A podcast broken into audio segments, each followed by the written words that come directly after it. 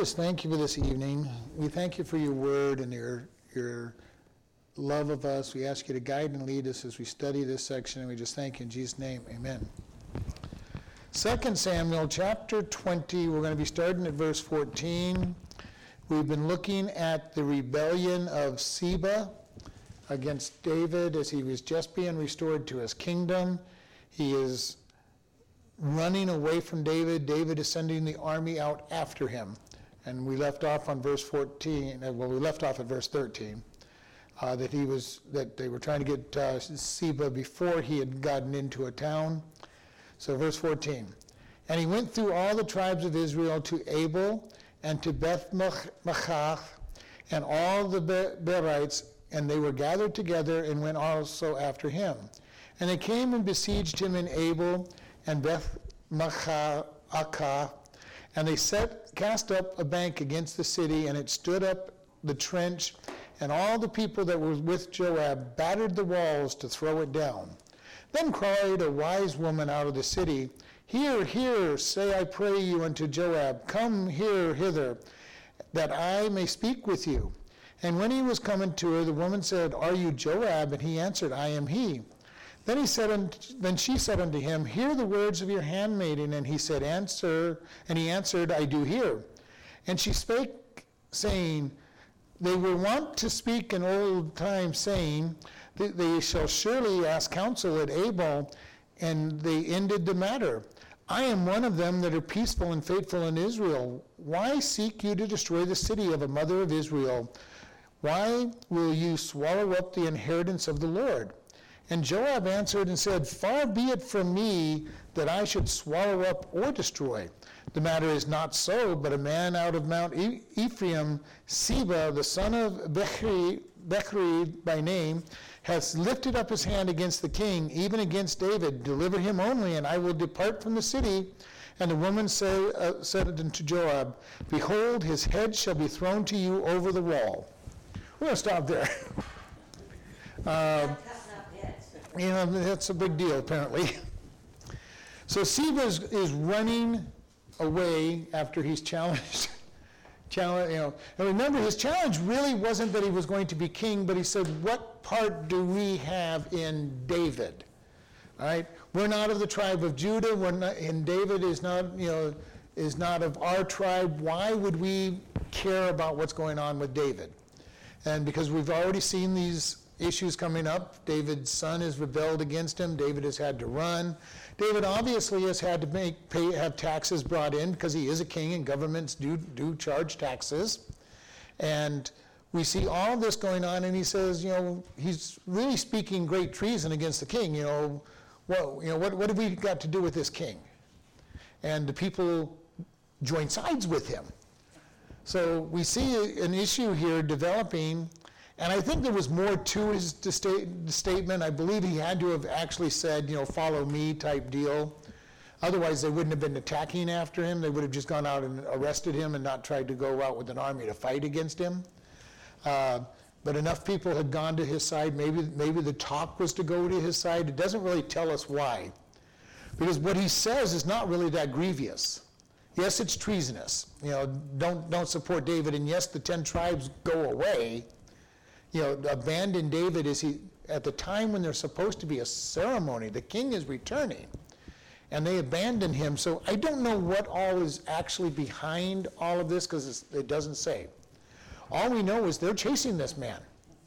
Joab is chasing after him, and remember, Amasa was originally sent to go after him, and then Joab killed Amasa in cold-blooded murder, just as he's done to two other people in, that we know of probably more, but two others that we know of. And they chase him to a town called Abel. And he gathers there, and Joab lays siege to the city of Abel. When, if you don't know what that really means, it means they circled the city and harassing the city, basically. They're going around the wall, and keeping water from coming in, keeping food from coming in. Most sieges of a city would usually last a year to five years. You know, you think about a long battle. This was not short term. If you sieged a city, you had to keep it because most cities had storehouses, so you had to wait for their storehouse of food to be, to be done. If they had a well in the city, you were never going to get them until they starved. If it didn't have a well, you'd be able to get you'd be able to win the battle in just a couple months. Water would run out very fast. But if they had a well in their city, you had to wait for the storehouses and however many storehouses they had, and then another another 40 to you know 40 days or so before the people got so hungry that they would finally surrender. All right? So they're prepared to do this. Now, Joab is not prepared just to circle the city. He is actively fighting this city. It says that he threw, that he cast up a bank against it, or he's building up a mound. He's building up a, a ramp to be able to go up the wall. All right? At the same time that they would build that ramp, they would be building ladders and they would build, build battering rams. And whenever they went up the ramp and they would throw ladders up, and you've seen the movies and everything where this kind of stuff happens, they'd hit the, hit the, wall, the gates with the battering ram and try to get into the city. Uh, Joab is not just going to sit on his laurels and wait for this city to starve to death. He is being very active in this attack. And they're getting ready to come to it and, and it says the people are battering the wall to throw it down. And not just the door. So apparently, this city has not got the strongest wall out there. It's, it's not a real strong wall. The people are beating on the wall trying to take it apart. Um, and so I, I kind of I just get a funny picture of this. If this was made into a movie, it would be a you know it'd almost be a comedy as they're attacking, beating on the wall. You know, let us in, let you know, let this wall down. Uh, but it's probably not a strong wall. You don't beat on the wall of a, of a you know, of a city like Jerusalem or, or uh, Babylon, which has, you know, 10, 20 foot walls. You know, it's a pretty, it's not an easy thing to do. Uh, so we see this picture. They're beating on the wall. They're throwing. They're, they're attacking it. I'm, I'm pretty sure that uh, Joab would have built some catapults. He's harassing them by throwing rocks into their cities, into the city. He's not making life easy for them. All right, he's a, he's a general, he's an experienced general. He knows what he's doing, he knows how to take a city. And it says on verse 16, and there cried a wise woman out of the city, Hear, hear, say, I pray you unto Joab, Come here that I may speak with you. Now, what is this coming down to? This person is actually playing on Deuteronomy 20, verse 10. The children of Israel were ordered that when they besieged a city, they were to offer them peace. In other words, surrender. You, are you willing to surrender? Now, Joab apparently hasn't done this up to this point, but she's coming to him and saying, you know, hey, Joab, will you talk to us? Will you talk to us? So she's playing into this whole thing of speak, you know, follow, follow the law, jo- Joab you know, follow, follow God's laws and come to us and tell us what is going on. Give us a chance to not be destroyed. This is a big deal. Uh, she, she pretty well knows what he's doing there. It's not a question of this. Uh, she's probably already decided what's going to happen if they're willing to talk. And uh, the other part about this, she's asking Joab to come and talk to him. And I can't remember which one it was, but one of the judges got killed because he went too close to the city and a rock was thrown off the, off the roof, uh, off the wall and crushed him. Joab is going to keep his distance, all right, because he knows those stories. Uh, so she's calling him, come and talk. Joab, come and talk with us. Do, and she doesn't quote the verse necessarily, or at least not quoted that she quotes it, but it is what was supposed to be done. When Israel attacked, they were to go to the go under truce and say, Will you surrender rather than be having us attack you? Now, how often did Israel do that? Probably not very often. They didn't follow most of God's laws, so they probably didn't follow that law either. But she is coming out and challenging him to do what is supposed to be done. And Joab talks to her, and uh, he comes and you know comes to speak to her, and she goes, "You are you Joab?" And he said, "I'm I am he." And then she says, "Hear my words." And Joab says, "I'm listening. I'm listening to what you have to say." Now, this is kind of an interesting position because usually when we think about the Old Testament, we usually think about women being totally unlistened to and everything. We know this woman's listened to. She's saying, you know, she's to tell him, you know, hey, I'm, I'm one of the wise women, I'm one of the ones that speak. We know that Deborah was one of the judges of Israel. Okay, Israel has had some women leaders over, even through the biblical times. Uh, and this woman saying, Hey, Joab, I'm one of the wise ones. I'm one of the ones that people came to. And she gives this story in here in verse 18 says, they, they used to speak in the old about that they shall surely get counsel at Abel, and they ended the matter apparently this town had this reputation of giving good counsel. All right?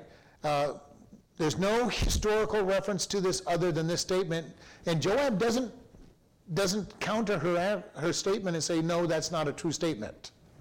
Okay, there's nothing in there that says he says she's a liar. So she's obviously qu- quoting something that is well known.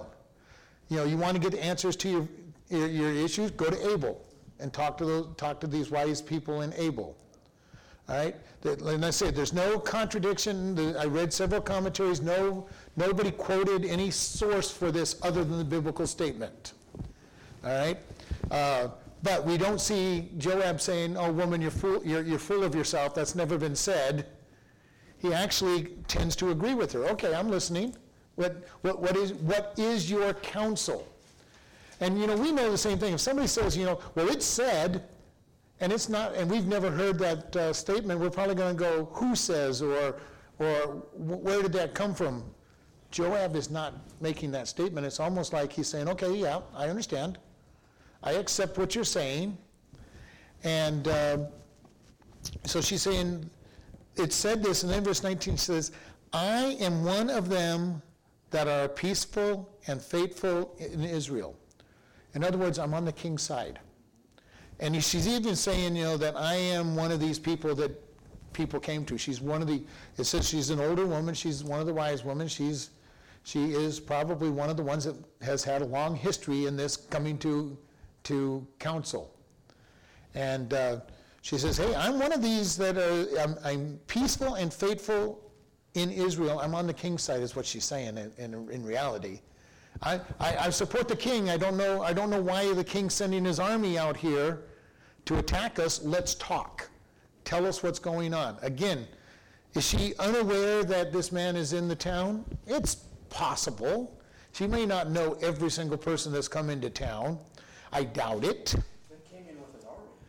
Mm, it says he came in. It doesn't say an army followed him. An army chased him. So I imagine there's some men with him.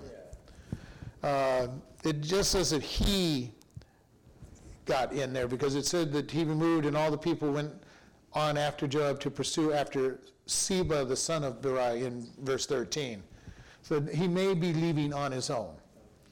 Again, we don't know if he actively promoted himself as an opponent of David or just because the people left David, David's now worried that this man will gather an army around him.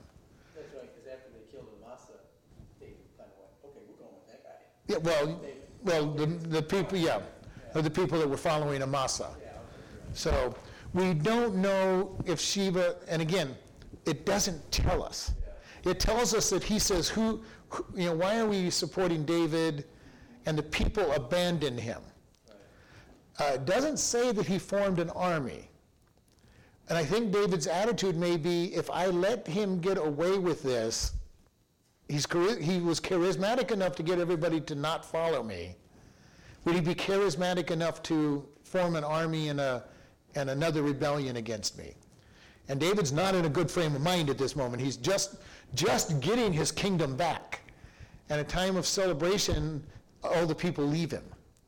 And that's kind of a hard thing to imagine. It's time for a celebration. The king is returning, and the people abandon him. So David may say, I want him. I want his, I want his head. because I'm not going to have him raise up. Because what did, remember how Absalom raised up his rebellion? He sat at the gate day in, day out, basically saying, It's really a shame there's nobody in the palace who cares for you like I would care for you. You know, I, I would, if I was the one making the decision, you'd, you'd get your answer. But you know, my dad, David, you know, he, he's not going to necessarily do what's right for you. And built in people on his side and tearing his dad down. This man has already got the ear of the people, and David's probably worried that he's going to do just what Absalom did. You know, a little bit of secrecy and, and, and, and swiping at him, and the next thing you know, he's got another rebellion on his hand.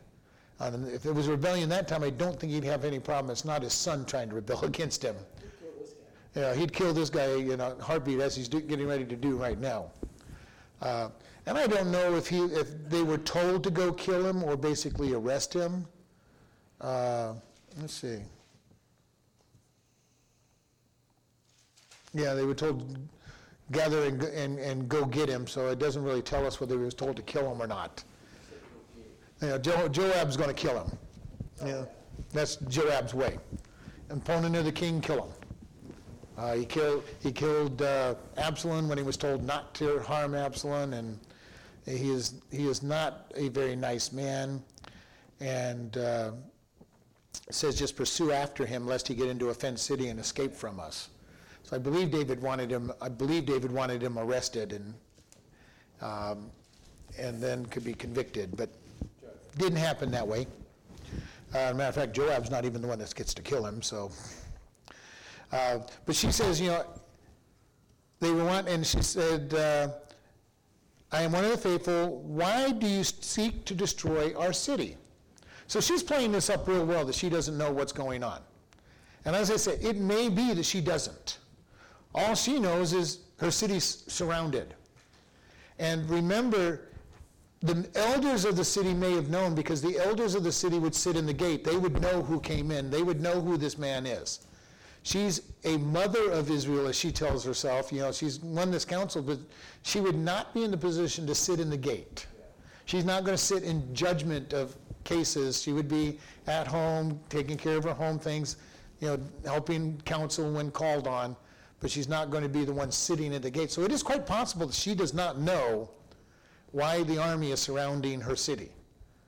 Oh, she's going in and saying, hey, you know, I'm one of the wise women. People have come to me for a long time. Maybe I can, you know, maybe I can talk with Joab and find out what's going on. In the Bible, women tend to have some authority and position. We read about the Proverbs 31 woman who's running her house and running businesses and taking care of everything. So women weren't as down on as most people think of.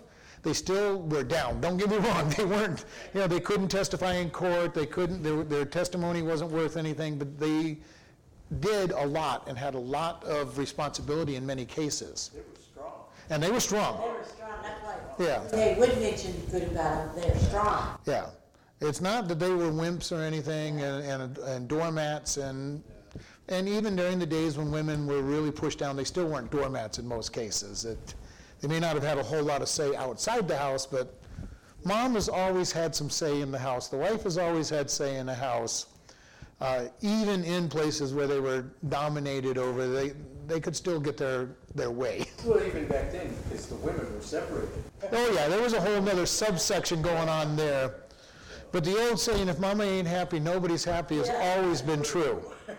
All right, Uh, even on a domineering husband, if he really doesn't want to take his wife's feeling into, into consideration, she will make it known that she is not, not happy and, and, uh, and it, it, it's even true in this, week- in, in this day and age here. But this woman speaks to him and says, you know, are you you know, why do you seek to destroy the city and a mother of Israel?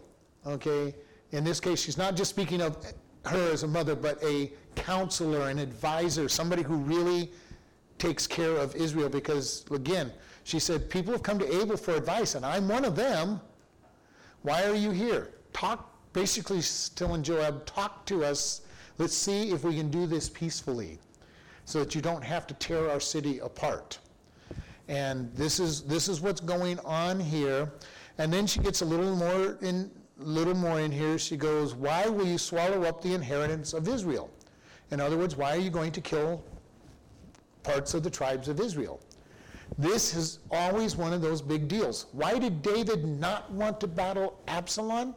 He did not want a civil war. I'm sure he was not concerned that he couldn't beat his son in battle. But that would have pitted Israelites against Israelites, and he did not want to do that. He did not want to shed blood in that way. He never wanted to tax Saul. He never wanted this to be an Israelite Israelite battle. And so he is, this person is playing on that same theme.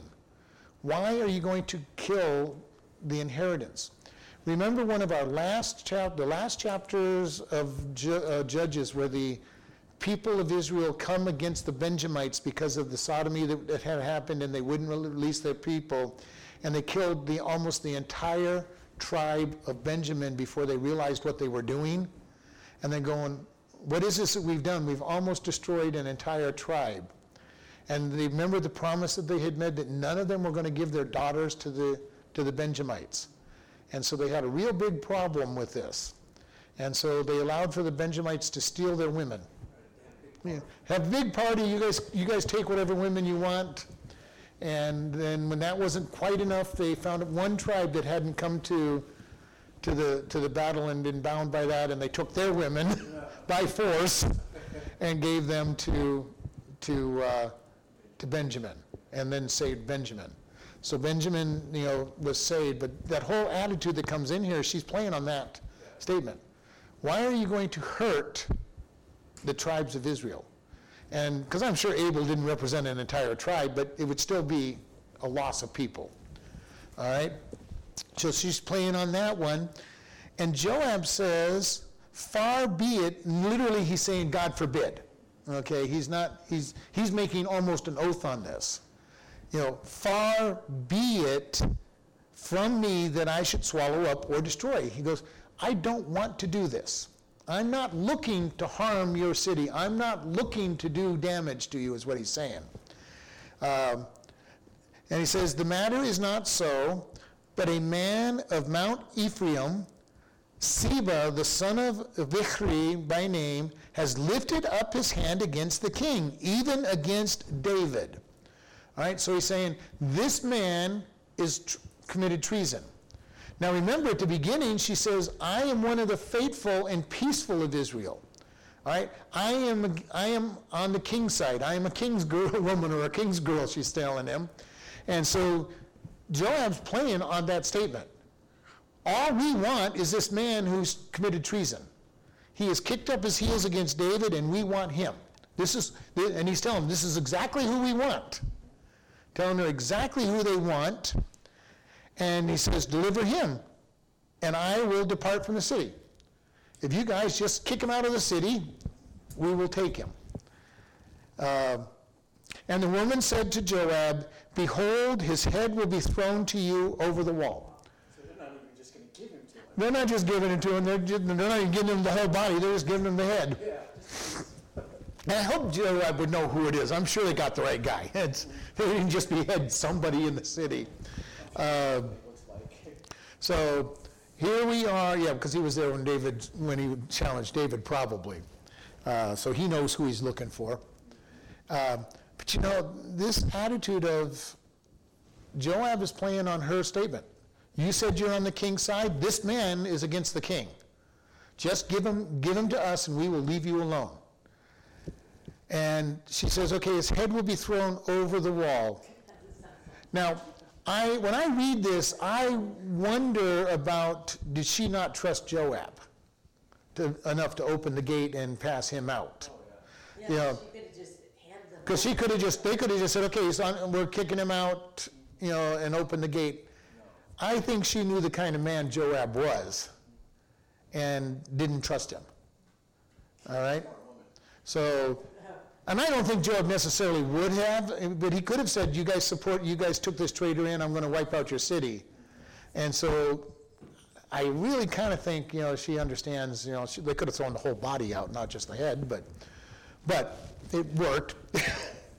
it worked, but I do believe that she, and this is my speculation, it's worth what it is, I think she knew the kind of man Joab was and didn't trust him enough to open the gates. Yeah, the gate, the whole down. Well, any, and all that, once they force that in, once they force the gate open, You're. Yeah. you know, there's nothing you guys are going to do, Yeah, you know how are. uh, especially when you got a man like Joab. Yeah. Yeah. And she doesn't know. Is Joab going to say, we're going to punish the city because of this, or is he going to be happy with the deliverance of, because he said he only wanted the, you know, wanted him, but Joab is not a nice, you know, Joab's not a nice guy, and we know that. And I think most of Israel knew that Joab wasn't a nice guy. They knew he was vindictive, they knew he was vengeful, they knew that he was protective of David. I mean, he is very protective of David. Uh, you know, whether he likes just being number two and kind of pulling the strings on David a little bit or not, but he's very protective of David. He's always been ready to attack. He's been ready to fight with King Saul long before that. He is ready to kill other Israelites. You know, he does not have a, a desire not to kill. He's a general. He's a he's a warrior, and he doesn't really care about the people. And I think she knows this, and so she's not going to open the gates. You know, give us a moment. We'll send, we'll, we'll send him out. We'll, we'll send him out. We'll, we'll send his uh, send his head out. Uh, Verse 22. Then the woman went to all the people in her wisdom, and they cut off the head of Sheba the son of Bichri, and cast it out to Joab. And he blew the trumpet, and they retired from the city, every man to his tent, and Joab returned to Jerusalem unto the king. So she goes, now, she says they're going to send the head out. But it appears that she had to kind of convince the people that this was what to do. Because it says, then the woman went to all the people in her wisdom. All right? And you know, this is probably a pretty big deal. Nobody really wants to go cut somebody's head off usually. I mean, uh, these are these are peacefully peop- these are peaceful people. And this is the, the wise woman of the city coming in and saying, you know, hey, all we got to do is cut his head off, send it over, the, over to Joab, and, and he will leave. She knows not to open the gate, but she knows he'll leave if, they, if he gets the head. Uh, and she has to convince them. That's what I'm getting from this. Is she's, gone, she's going down there and saying, "This is. I said we're going to do it. If we don't, if we want them to leave, we need to. We need to do this." And who did the actual cutting? Who knows? Probably one of the men of the city, one of the one of the ones that would normally. And it says they cut off his head and threw it out to Joab. Uh, and know, it would be a splat. I mean, if it's only even if it's only 10 to 15 feet of wall, it would be quite a splat when his head hits the ground. That's been taken off of his body. And it says Joab blew the trumpet, and they retreated. He blew the shofar, he blew the retreat, and everybody went home. And Joab returns to Israel, uh, Jerusalem. Now, who was the general that was put in charge of this army? Am- Amasa. Not Joab, so, but Joab gets to go back in vic- victory. And it's not even Ahithophel who is placed in charge of the second group. That's right, huh? All right? Ahithophel was put in charge of this group that Joab joins.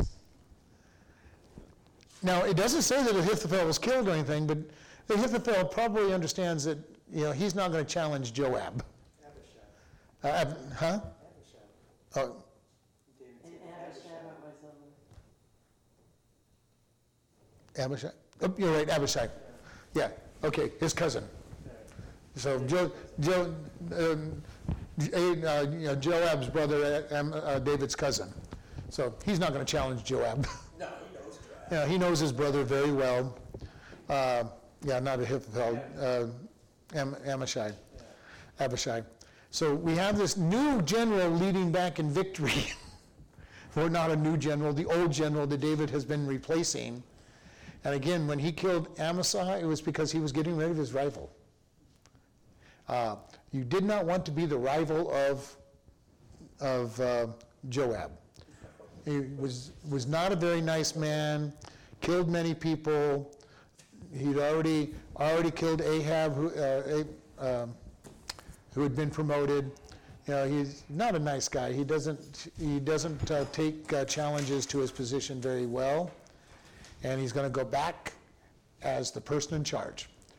I have the head of Seba.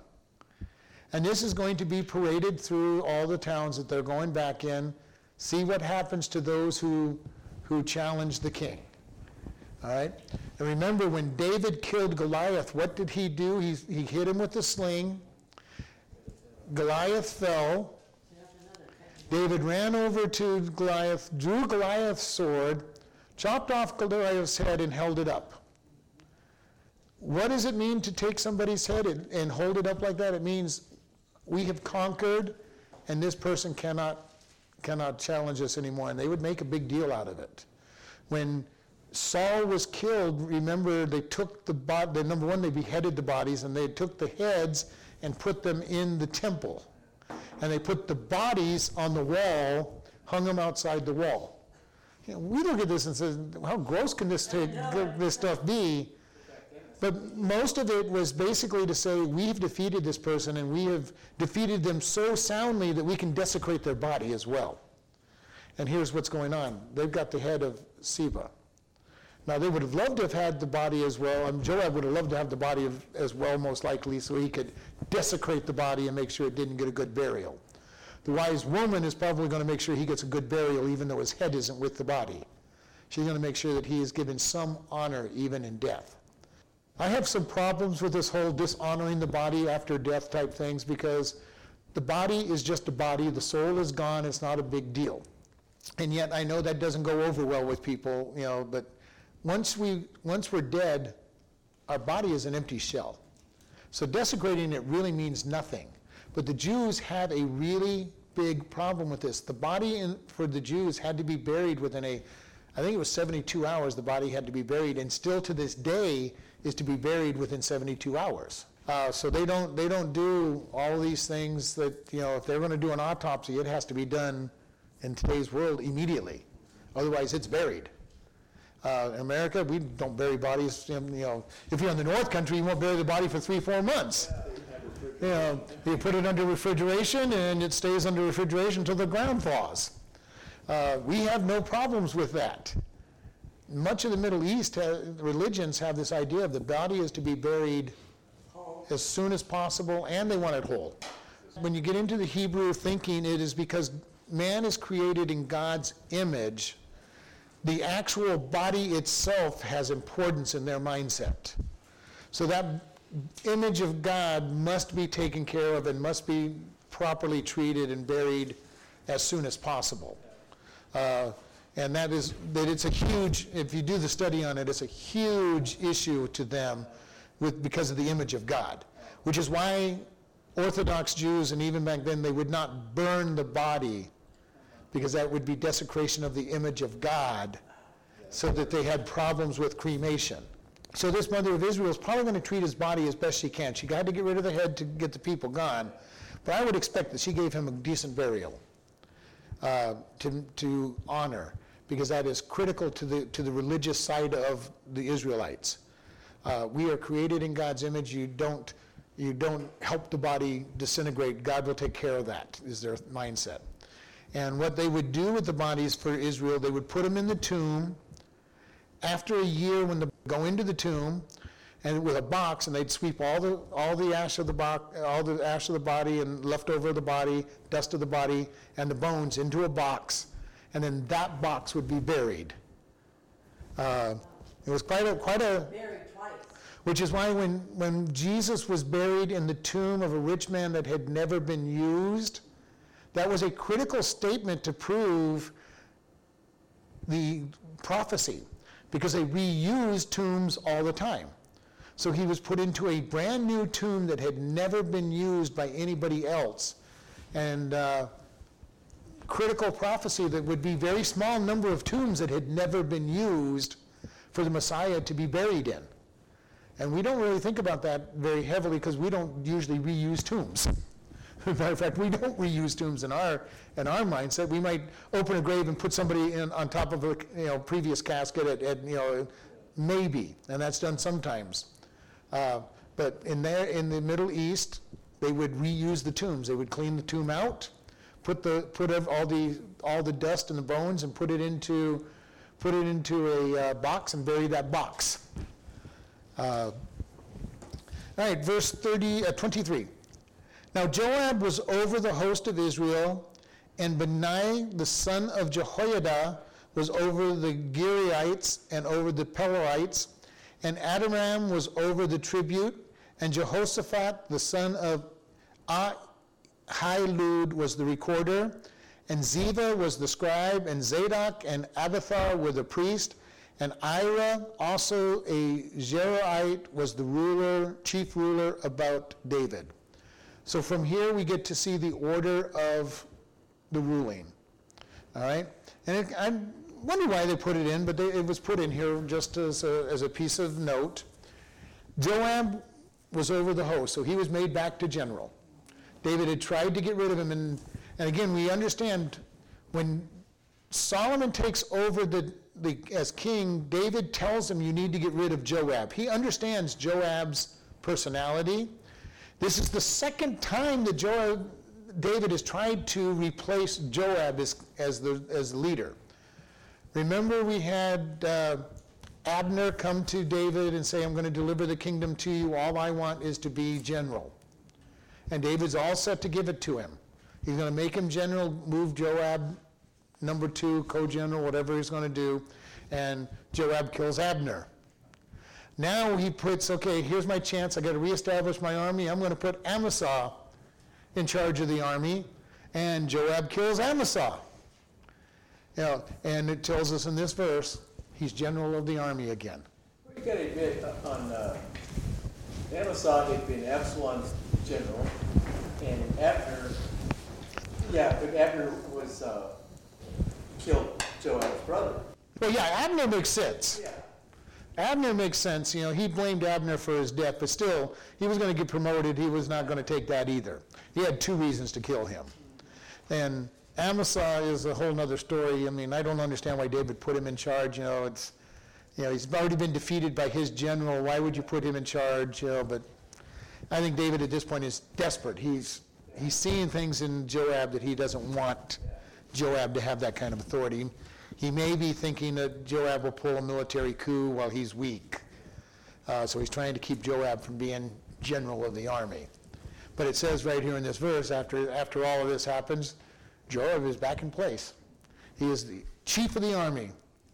And Benaiah, the son of Jehoiada, was over the Gerhites and over the Belahites. And I'm not quite sure who these groups are. They mentioned at the beginning when they when when uh, Abishai was sent out, those were the men that he took. He took those men and he took the children and he took David's mighty men to go to battle with. Uh, so I'm not sure what these groups were. I didn't find anything. I didn't spend a lot of time trying to figure out who they are, but they're definitely somebody who has some position amongst uh, this, some history on it. Not quite sure who, who they are. And it says that Adoram was over the tribute, so he's the one that is gathering the taxes. When the taxes come in, Adoram is the one that takes care of them. He's the, he's the secretary of the treasury, basically, in our, in our terms. Uh, Probably not outgoing collecting the taxes, but when they get there, he's the one responsible for putting them in the treasury, knowing, knowing what's in the treasury, knowing what's going out. He would be the treasurer. Every, if you wanted to buy or sell anything, he'd be the one you'd have to talk to in all of Jerusalem. And uh, said Jehoshaphat, the son of Elihud, was the recorder. This is not King Jehoshaphat many, many centuries later. This is just another man named Jehoshaphat. And he is the scribe, the recorder. He is the one keeping the books. He is the one recording everything that happened each day. Uh, if you remember the story of Esther, when the king couldn't sleep, he had the, the books brought out before him. This is the man that would have written that, that type of book. Not for him, but that was the type of book he kept. So and so appeared before King David at 10 o'clock in the morning. This happened at 11 o'clock in the morning. This happened at 11:15 in the morning. He is the one that's keeping a record of everything that happens. And uh, important job because he's keeping the chronicles. And we hear the re- references, especially when we start getting into the book of Kings and Chronicles.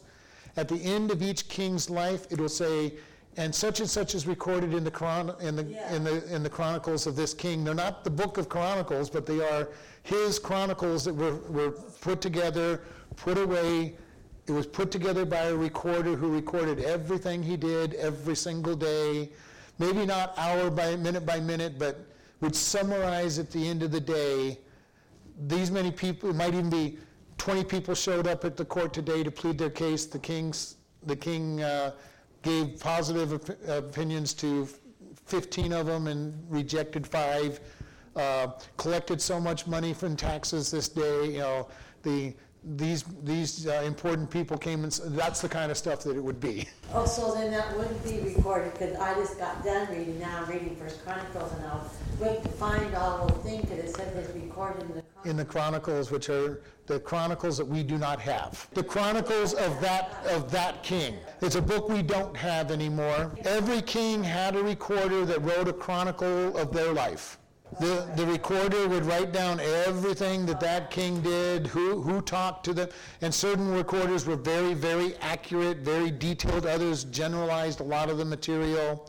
They were, you might want to think of these guy, this guy as the historian, the court historian. All right, he's tracking it. He's making a history of the king. Uh, maybe if it was a really exciting king, he could sell it as a biography after he was dead. I, um, I know that that wasn't what happened, but even today, if you go to the right places in America, there is a journal record of everything that has happened in every Continental Congress, from the very first Continental Congress that, that uh, created the Constitution. There is a journal of all their decisions, who made the motions, who voted for, who voted against, what the general gist of the discussion was, if not the exact wording of it, if it's a good, good uh, recorder. This is this man. All right? And it's fun in history to get hold of these types of records. Because uh, if you're, if you're really into history, you get to really get firsthand information. And that's what this guy did. He was the one recording what happened to David at this portion of his life. Then verse 25, and Ziva was the scribe. The scribe is basically the, the chief lawyer. So he is, he is the chief justice, the chief lawyer. He's the one, these, David's got a, a question about the law, including the uh, rabbinical law. Ziva, uh, Siva is the one he's going to go to. Tell me about the law. What is our standing? What, what do I have to do? So this guy has quite an important position. These guys are very important in the kingdom. But just like in our day, how many of us can tell who was on the, the cabinet of a, of a president three or four presidents ago? Uh, who, who, who was the, the chief, the chief uh, uh, judge advocate of the United States t- uh, 20 years ago? You know, we might not even know today's people, you know, uh, very often. But, and so this is just a pinpoint, a picture in time saying these are the important people in David's administration. And then the name we probably can remember, Zadok and Abiathar. They're the priests. They're the ones that wanted to follow David. They wanted to bring the Ark of the Covenant with David. And David said, no, that goes back. Aren't they also the ones that, that told on what, uh, They were being the spies using their sons to carry messages back and forth to David until they got caught and had, and uh, had problems. And so, yes, th- that was them. they, they were the priests playing spies, but they primarily chiefs, uh, priests. Uh, and then it says, Ira also the Jerahite was the chief ruler about David, in this case, advisor. He's the one that people have to go through to see David. So he is the right-hand man of David, basically. He's the one sitting there, he's the one making decisions. If you think about Joseph, when he was raised up to number two in Israel, in uh, Egypt, that's this type of position. Or Daniel with Darius and with Nebuchadnezzar, he was raised to number two. You, you were in charge with, you know, and if you remember Darius, he, uh, he raised David to number two, which made everybody upset. And he says, basically, if you don't like it, you talk to David, or Daniel rather. You don't like the way things are going, you have a complaint about Daniel, go to Daniel. Until he was tricked into making a law saying nobody could pray to any other gods but, you know, anybody but him, and ended up throwing Daniel in the, in the lion's den. But these are the positions we're talking, that are, that are given to us, and just a little snapshot, these are people important. And most people, if they don't read this chapter and pay attention, it will never remember these names. And it's kind of sad. But it is also a picture of what Solomon tells us in Ecclesiastes. We shine for a short period of time, and after you're dead, it doesn't take long for people to forget who you are. And sometimes you don't even have to die before you're forgotten. You know, you, once you lose your position, you can be forgotten. And so these people are immortalized for a period of time. And I think that what God is trying to show us here is that David had quite an organization. He was he had put together an entire what we would call cabinet and said these are my these are my fellow helpers. And it shows us that again bureaucracy is not brand new. This is David's bureaucracy. All right? You're not going to get to David without going through Ira. If it's religious side, you're not going to get to David without going through Zadok uh, and Abathar. If it's military, you're going to go through Joab. If it's a tax issue, you're going to be going through, uh, what was his name there at the top of the list? Uh, Adar-. You know, whatever it is, you've got to go through the stages to get to, get to David. In which case, David is also doing what is supposed to do as a good leader. Because remember, Moses' father-in-law went to him and said, Moses, you're doing a really bad thing. All the people can't stand all day waiting to talk to you. Appoint some sub-leaders to help you out. And David is doing just that. He's putting layers of people in saying, okay, small problems go to you guys, I'll take the big problems. And good leaders of large groups have to do this. The larger your group gets, the more you have to have people that can handle the small problems. Uh, I was visiting at a church one day, and the pastor said, if, if you're in the hospital and you see me, you're probably dying. Because, because his church was so big that he had other pastors and deacons that would do the day-to-day visiting, and he would just go see the desperate cases. All right? Uh, and I, I kind of thought it was kind of cold-hearted on one side, but I think he was also trying to make the point. I've got other people that do the day-to-day stuff. I am so busy with this church, I, you know, and, and activities, I cannot do the day-to-day. And that's important for people to understand. You know, a lot of times people think the pastor has to do everything in a church. Well, in a small church, he might be able to do most everything that needs to be done, but the bigger the church gets, the less that pastor can do everything. And you start getting to be a really big church, and that pastor can't do hardly anything other than minister and take care of the sub, you know, all the sub uh, people that are helping him keep things going. Uh, and it's a hard enough job just teaching and preaching, you know, most of the time. And so here we see a picture. David has leadership put into, into place.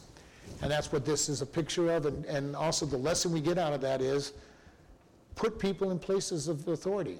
Don't try to do it all. And even in a church as small as ours is, I try to get people to do other things. I don't touch the money. I have a treasurer that touches the money. Betsy helps us with the, with the dinners, you know.